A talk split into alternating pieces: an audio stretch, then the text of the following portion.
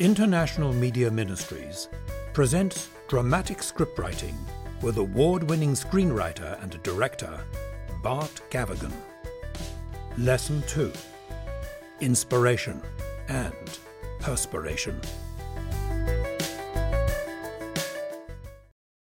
Okay, here's a big question Inspiration, can it be taught? And the answer is uh, God has gifted people with different gifts, different uh, possibilities. And the issue is not how great will your gift be or what will you for. The issue is will you maximize your gift? Will you, will you work in the top band of your gift? In other words, the gift God has given you, will you actually hit the ceiling of that gift? Will you keep pushing the ceiling of that gift? So part of having a, a miserable childhood, in a sense, was a gift to me at the point of being a writer. I didn't realize it at the time, but there was a grace in it. I'm not saying it's what God intended. I'm just saying that sure, there's a grace in it. Maybe you didn't have that grace. There is a sense in which inspiration can be taught. And it's to do with imagination, which is very central to inspiration. It's to do with imagination and a word we call empathy. Uh, this word empathy means being able to understand the feelings, the thoughts, the desires, the choices, the sins of another, of other people. It doesn't mean you agree with them or sympathize, but you can empathize, you can understand.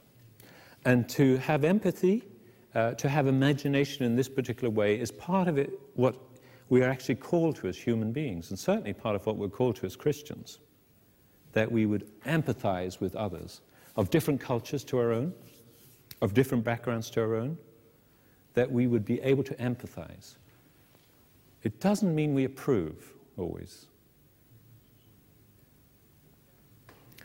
And this empathy, this imagination, is actually uh, something that can be developed. This is something, hopefully, as we grow older, as we go through life, it deepens in us, it grows more in us.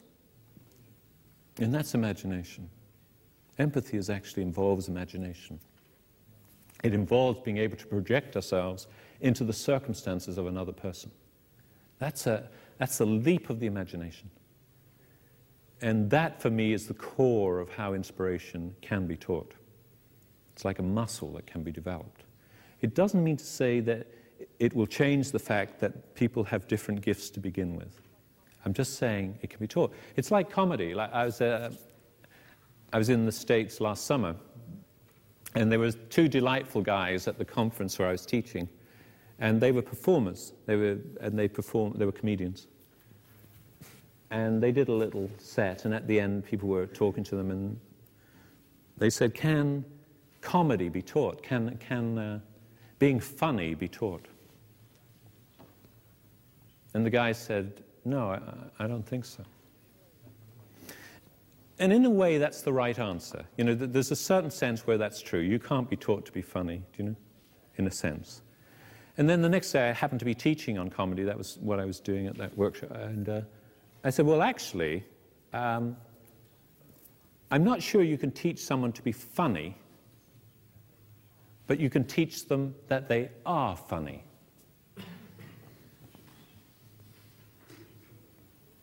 Now, how can that be? And here's how it can be is children are funny, aren't they? What they say is funny. It makes us laugh. I mean, my, our four year old is just funny what he says. And, and, and what they do is they instinctively, uh, very innocently, move towards the center of humor, comedy. And, and what happens, what makes us laugh, and why the core of comedy are two worlds colliding that should not collide, that should be miles apart. Okay? They just go boom. And we laugh because it's so funny, you know? So, I can teach a writer about how to make two worlds collide. Do you understand? I can teach them the craft of that. I can teach them how to think like that. How to think, if I'm writing comedy, I'm constantly bringing together two worlds that collide that shouldn't even be in the same room. Okay? And that will be funny. Now, whether it's inspired comedy or not depends on a lot of other things, okay? It depends on inspiration and perspiration. But I can actually communicate the core of what being funny is. And you can't imagine how released people get by that simple little sentence. The core of comedy is two worlds colliding that shouldn't be anywhere near each other. Okay? People suddenly feel I can write comedy.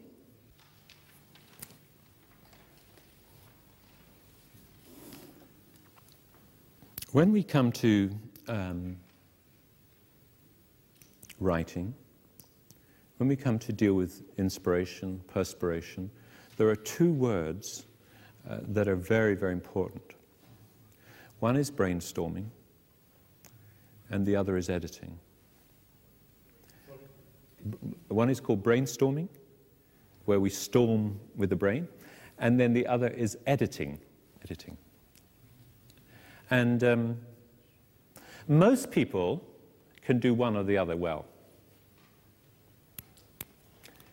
If you can do both, they will come to your door knocking and offering you money. they really will.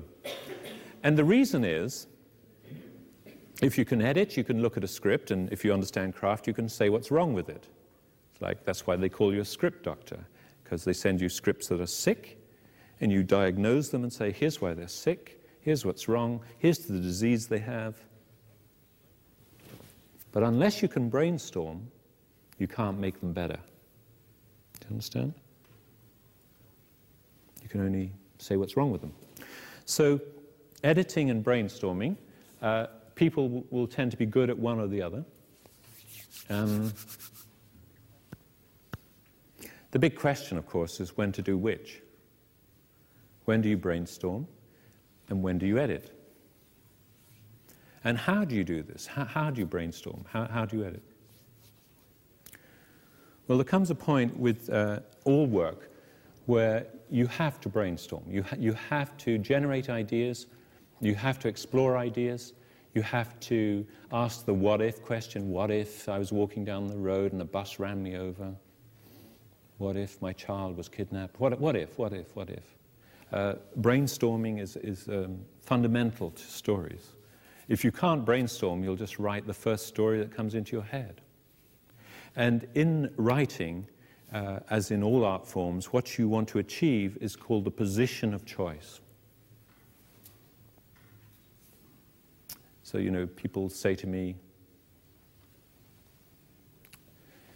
I have two great ideas for film. I say, Well, how many others do you have? They say, Oh, no, I have two, but I have two great ideas. And I say, Well, if you have a hundred, you probably have maybe a fairly good idea for film. And if you have a thousand, you might have two good ideas for film. Because it's to do with the position of choice. Unless you actually stress your brain, why should your ideas be good? You might be right. It might be you only two, good, two ideas and they're wonderful. Who am I to say? The likelihood is they're not. The likelihood is they're tiny, they're not universal, they're not big enough in the sense of entering the human emotions, okay? Uh, because unless you have lots of ideas, how can you say two are good? Okay? And how will you get lots of ideas? Brainstorming, okay? And we can, we can talk a bit in, in different ways you can brainstorm. Uh, when to do which is very fundamental. Uh, it's, it's a very, very important question. If you brainstorm when you should be editing, it's a disaster, and if you edit when you're brainstorming, it's a disaster. Okay? You know, say you come to a problem in your script, and you're going to brainstorm. What will invariably happen is you come up with different. You, brainstorm is when you just throw ideas straight off the top of your head. Okay, you just you, you throw them around. You should always brainstorm at least in pairs, preferably in three of you. You should never brainstorm alone. I, I, I, I, I have no sympathy for writers who brainstorm alone. I, I don't understand it. I think it's never necessary. Even if it's with your mother, brainstorm with your mother. You know what I mean? Uh, and there's reasons for that, which we'll talk about. But you, you would never brainstorm alone, okay? But what you do is you just throw ideas back and forth or flip them up in the air. And immediately, immediately, uh, what will happen is your editing instinct will say, oh, that's a terrible idea. Let's, uh, let's cross that one straight off, you know. And again and again, what will happen is if you will be truthful to this process, that terrible idea will become the foundation of your solution. Now, sometimes it is a terrible idea, okay? But sometimes it's the foundation of your solution. And you will only get to that if the rule is when we're brainstorming, we're brainstorming, and no one says that's a terrible idea. It's just an idea. It may be terrible, it may be great, we don't know. We're brainstorming, we're not editing. Now, when we edit, we'll look through and see what's terrible or what's great or how it fits or what the implications are. Okay? You brainstorm and you edit. And you never brainstorm alone. When people come to you, they say, Oh, I don't know what's wrong with this script, but, but there's probably something wrong with the ending or the beginning. And they always think beginnings and endings are the real thing. And if there's something wrong with the ending or the beginning, as a script doctor, you're always mightily relieved because those you can fix quite easily, and it only means uh, changing certain things in the film. If there's something wrong with the middle, you just groan. It means you're going to almost have to take the whole car apart, the whole thing apart, and build from scratch. You know. Um, but basically, uh, yes, in a script, everything changes, everything shifts as you change something. So you have to actually know very quickly uh, the implication of changes. You have to know very quickly the implication of your brainstorming. And that's one of the reasons why you should never brainstorm alone. Because if you're brainstorming alone, even when you have the right solution, it may take you months for you to know it's the right solution. You'll go on doubting it, questioning it, and so on.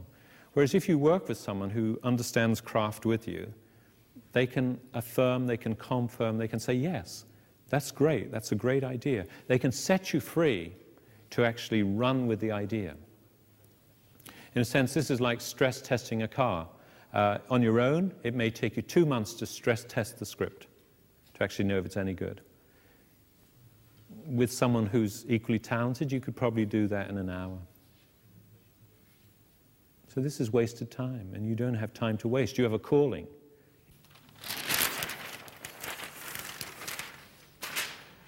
Okay, inspiration. Inspiration is the pearl of great price. Okay? You can know all the craft you know, you can know everything there is to know about craft in the world and produce nothing good. Okay? And uh, what it means is, what happens if you have a brilliant idea as you're writing, just a brilliant, a wonderful visual moment, okay, a, a wonderful scene. Uh, what do you do? What do you do? How, how, do you? how do you discover if it's a temptation or it's the real thing. How do you discover that this is the thing that will make your script work, or this is the thing actually that's totally self indulgent? It's brilliant, but it has no place in your script. And people will tell you different things, but what I would say to you is if you have an inspiration, uh, stick with that. So uh, work with that. Find a logic to fit it into your script, okay? And then later you can be rigorous about it. Later you can actually say, yes, this is wonderful, uh, but it's the wrong film. Yes, this is wonderful, but it's the wrong novel. Yes, this is wonderful, but it doesn't actually develop the character, it slows the action down, and so on. So I certainly wouldn't dismiss your great ideas. I would, uh, I would find a logic, bend the logic, and always move the logic of story to make it work. You can always ask the questions of that great moment to make it work. And the further you go into a film, uh, or into any visual media, the rule is that you, your pace increases as you go through the film as a writer. In other words, things that take so long here, by the end you have no time for. You are sprinting by the end of a film as a writer. So, if in that last third of the film you're not sprinting, you take it out. They'll take it out in the editing room. The time that is your time is the time before the story begins. So the story does not usually begin at the beginning of the film. The inciting incident rarely comes on page one in film. Sometimes does. Sometimes it's happened before the film begins, but usually it's like 10 minutes in, 5 minutes in, 15 minutes in. After that, you're in very dangerous territory and you need to know how to write really well. In Rocky, it's 32 minutes in. You have to be a genius to be able to do that. Okay. I'm not saying Rocky's a good film. I'm just saying you have to be a genius to bring your inciting incident in 32 minutes in and have that work. Because um, your story hasn't begun. And if your story hasn't begun, you're marking time. It's your time. And the time you're marking is you're establishing the context, building character, developing character, starting subplots, and then your main plot's going to begin. And once it begins, you've lost your time. The story now is starting to move, and it is starting to dictate to you. You don't dictate to it anymore. So you're riding the tiger after that. Okay.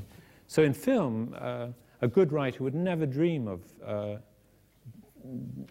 beginning, uh, how can one put it, um, beginning at a gallop. Do you know what I mean? He, he, may, he, may decide in a specific film, yes, I have to do that. Like Hitchcock, say, in, um, in Vertigo, okay? He begins with a chase across the rooftops. Can anyone tell me why he does that? Why would Hitchcock begin with a chase across the rooftop, which ends with someone hanging uh, from a gutter, a policeman who tries to help him falls to his death, and it ends with a man looking down at the dead body below. And we cut. What's going to come next that makes this chase imperative? Why has he begun at a gallop? Because we're about to have 12 minutes of talk, talk, talk, talk, talk, talk, talk, of establishing the story. So if you're going to have 12 minutes of talk, for goodness sake, give us some action down the front so we listen to the talk. Okay. So to sum up this section of, of craft, inspiration, perspiration, um, craft and inspiration really, there's a Japanese saying which is first acquire infallible technique and then open yourself to inspiration. Okay? So first acquire infallible technique and then open yourself to inspiration. And this, in a sense, starts to put the goal before you. This is my answer to people say, oh, I've been on a structure workshop or I've been on a film languages workshop.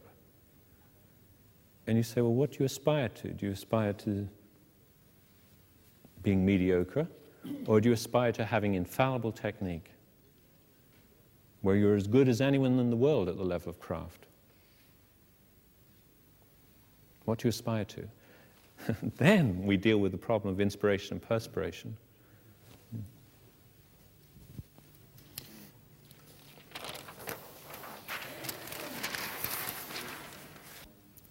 Perspiration, uh, there are many, many definitions of it. The one I love is uh, about writing is uh, writing is staring at a blank piece of paper until your forehead bleeds. Okay? That's a good one. You know, it gives some idea of the problem, okay? It gives some idea of the commitment. Where do stories come from?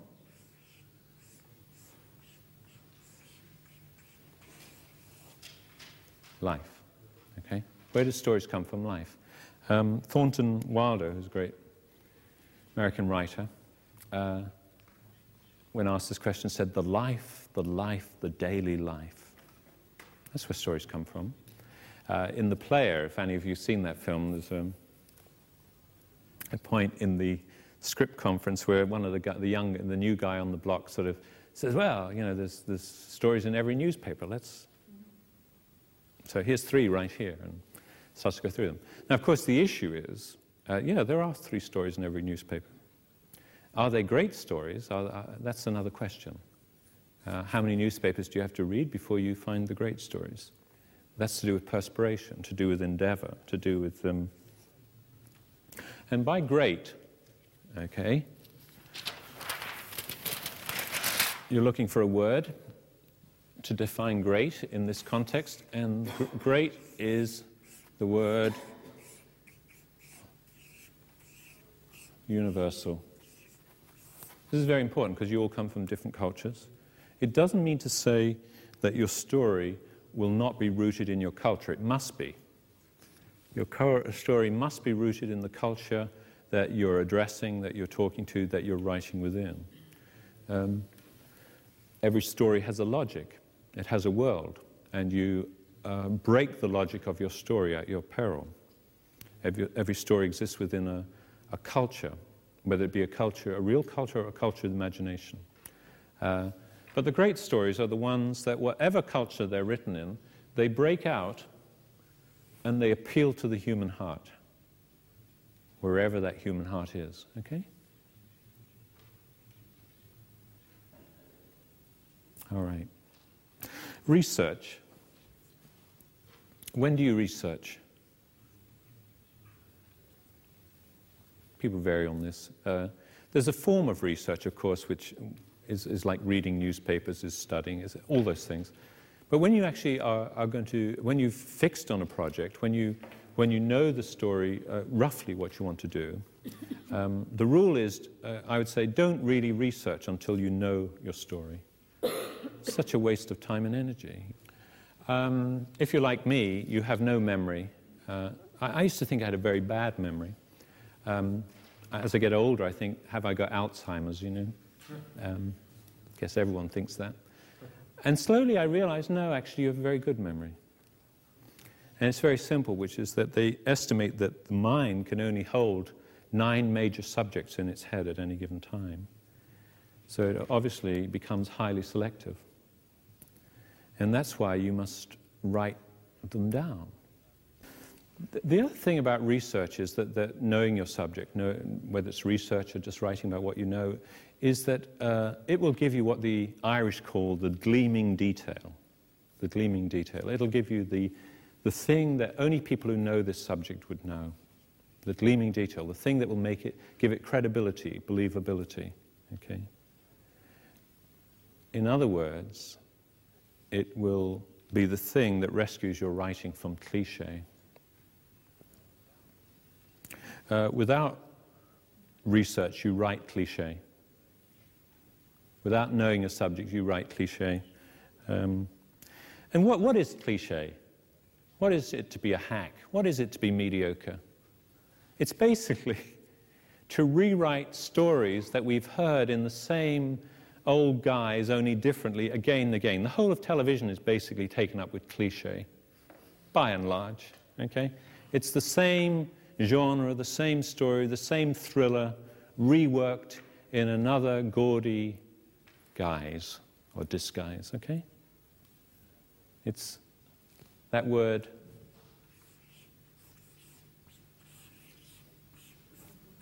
Lazy. Cliche. And I'm not against cliche.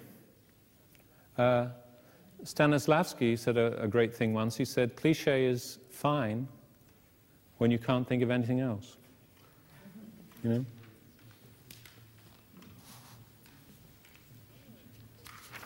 Another important thing to understand that will encourage you at the level of perspiration, okay, is no matter how epic the story, no matter how epic the background, at the heart of it is an intimate story of a few relationships. That's the heart of every story. Okay? So whether it's War and Peace or whether it's Lawrence of Arabia, at the core of it is a little story, a little intimate story. And don't you find that? And if you don't find that, it's never going to work. Okay? And that's encouraging. That, that, that's encouraging at the point of perspiration where you, um, where you look at all this and you think, oh my goodness, how am I ever going to deal with something so, so big a story? Okay.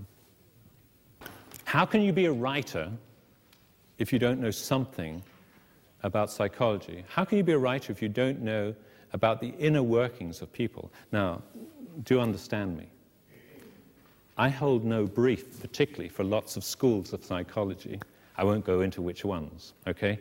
But basically, I, I don't hold a brief for them, okay? But at least you should know them. And at least you should know the great paradigms. Okay, what are the great paradigms? I'm not going to go through them all, that would take too long. But let me throw a few of the great paradigms at you. Here's a paradigm of, of basic psychology victim, rescuer, oppressor. Ever heard of this triangle? It's the fundamental triangle in pastoral care, I'd say. If you don't know this, you shouldn't be in pastoral care. Okay? What are you doing in pastoral care? You're in for deep trouble. Um, Okay, and, and how this goes is the victim always remains the same. Victim. And you rescue the victim, and within six months, you're the oppressor. Victim, rescuer, oppressor. It's a classic triangle that everyone who works in pastoral care needs to know because they need to know they're likely to be the oppressor. Having, they'll go from hero to zero, the other way, within six months. Do you see what I mean? Yeah. It's, a, it's a paradigm. It's no big deal. It's only a big deal if you don't know it. Okay? Uh, another paradigm, and I'm not going to talk about uh, I'm all okay, you're okay, but adult, parent, child is a, is a basic paradigm. Okay? Most people relate from their child or their parent. Okay? It's a way of controlling life, actually. Very few people relate from their adult or relate to others from their adult. And if you don't know these things, why do you think you can write about them? Remember what this is all about, is making the interior exterior, and you don't know about the interior? This is a problem. Okay, obsessive personalities, hysteric personalities, schizoid personalities, paranoid personalities. These are four basic types. Again, I'm not tying it to any school, it doesn't interest me, but these are four basic types, okay? All of us have parts of these in us. If you're in media, you're almost certainly an obsessive.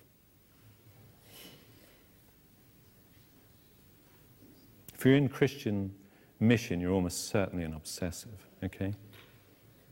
Yeah. If you don't think so, just ask your wife or your husband, you know. Okay?